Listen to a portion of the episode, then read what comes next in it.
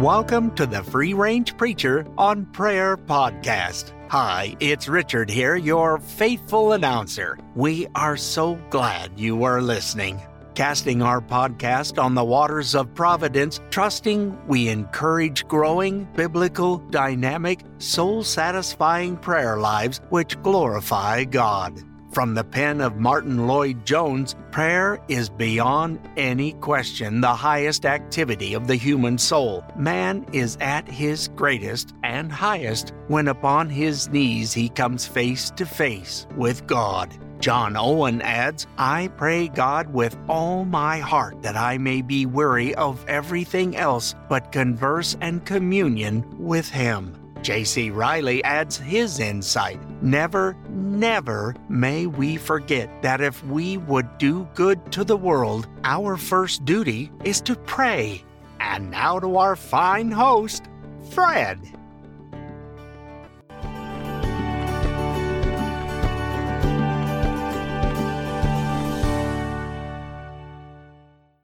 Welcome to the Free Range Preacher on Prayer Podcast. My name is Fred, and I am the podcast principal. My son has introduced me to Formula One racing. It's with really fast cars, and the head of each team is called the team principal. That's where I got the principal of the podcast. And the source of the team, the team's money in that, the owner typically, it can be a corporation, but it's called the constructor. So I'm the principal of the podcast, and God is our constructor. And when you think about it, He is that. He's our constructor in every sense of the word, actually. And I do pray daily and thank Jesus that it is our effort here to have Him call the shots. He's the constructor. It's His world. So we want Him to call the shots, believing that His unseen hand in everything, people, events, and circumstances, is a scene that drives every single circumstance. And so it is that we go to His will for this devotional, and I'm excited about it because it reflects one of the things we talked about in our signature episode, What is Prayer? We're going to look at Psalm 131 for our devotional. Thank you, Jesus, for this beautiful day. We bow before You in simplicity, praying, Father, Son, and Holy Spirit, that You are our faithful God. You know us and You love us. And You bid us to commune with Thee every single day. Thank You for this simple, beautiful truth that our relationship with You is real, and our souls from the outside, from the inside out, because of You, long for You, and we seek You, especially in times of trouble. Holy God, forgive me to steal an old line from an old song. You Yourself are indeed our bridge over the troubled waters, and prayer leads us to the rock of our refuge, and the rock that is higher than I. Thank You, Father, Son, and Holy Spirit, for being our refuge and our rock, and always ready to hear us.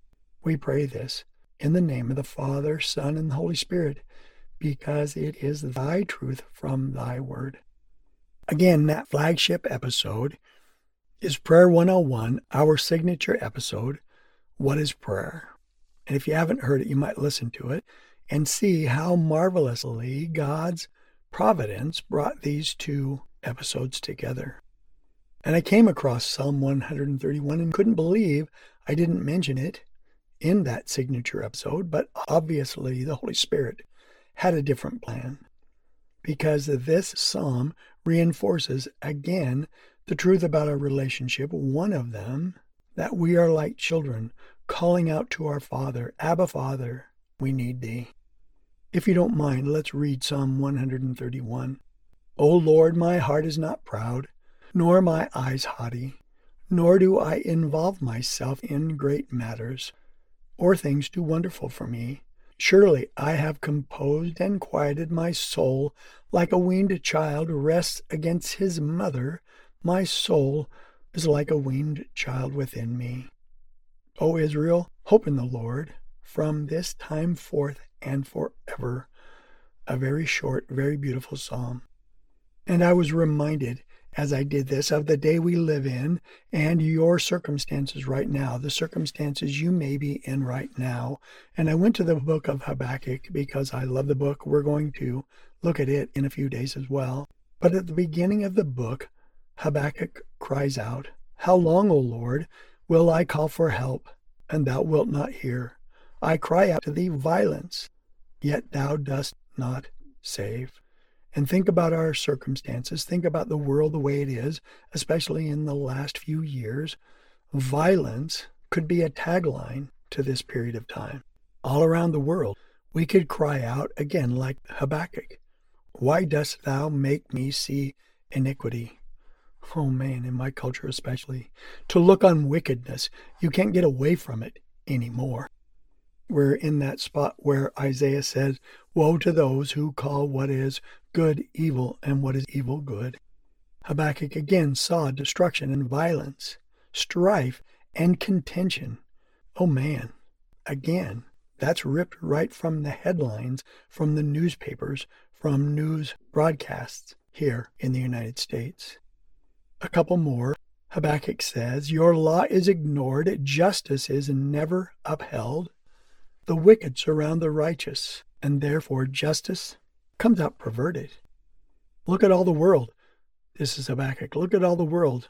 Observe, be astonished. And here Habakkuk is calling out, look among the nations. This is verse 5.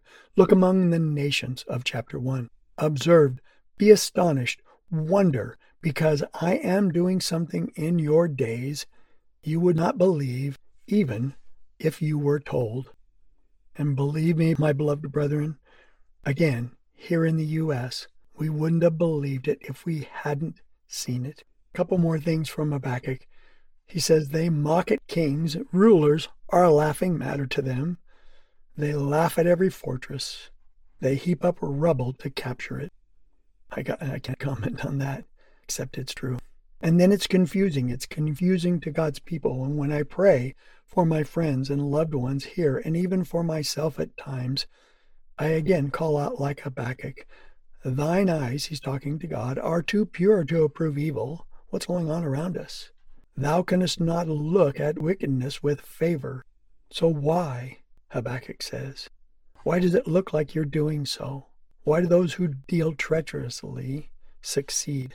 Why art thou silent when the wicked swallow up those more righteous than they?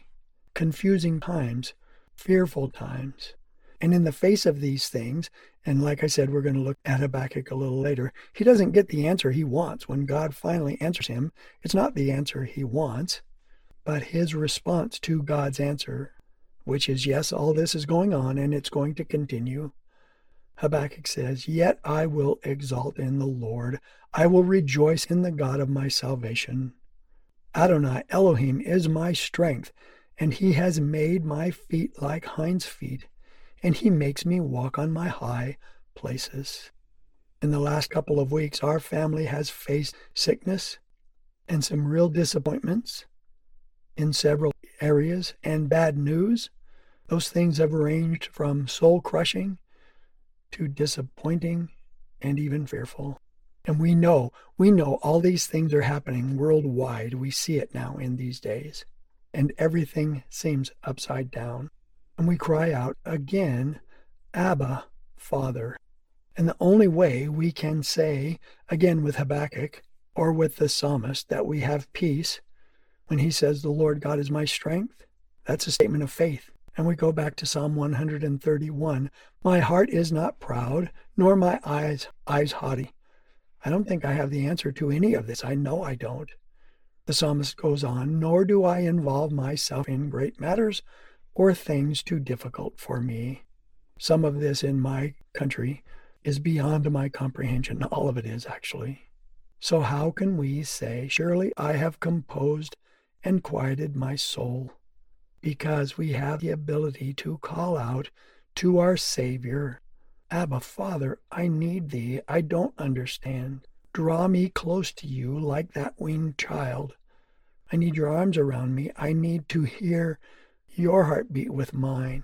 And again, one of our greatest needs is peace in these sorts of times. when we get the bad news, when we get the scary news, when we're disappointed. And the truth is, sometimes as children of God, again, we just need our Savior to pick us up, like we talked about in that episode, and to hold us close and to talk softly to us. Abba, Father, we need Thee. We need Thy comfort. And our devotion today is to encourage us to call out to Him. He'll talk softly to you as you read His Word, and you can pour out your heart to Him, even if it's just the cry of a baby who hasn't learned how to talk yet. And just like that mother we talked about last time, we will be drawn close to Him, and our souls will be quieted. We will be composed, just like that weaned child. Thank you, Jesus. Brethren, run to His arms, no matter what's going on around you, and get those times of private, quiet prayer just between you and Him.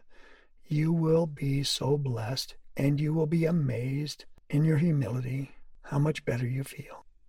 Let's meditate on Psalm 131 and pray for one another and seek that peace that passes all understanding. Amen. Thank you guys once again for listening. As always, thank you for listening. We look forward to hearing from you at www.frponprayer.com or freerangeprayer@gmail.com. And for all your voiceover needs, go to richarddurrington.com or durringtonr@gmail.com. Keep your dial here for our next episode. And if you have a dial, you just might need an upgrade. For Fred and I, have yourself a prayerfully fun-filled day.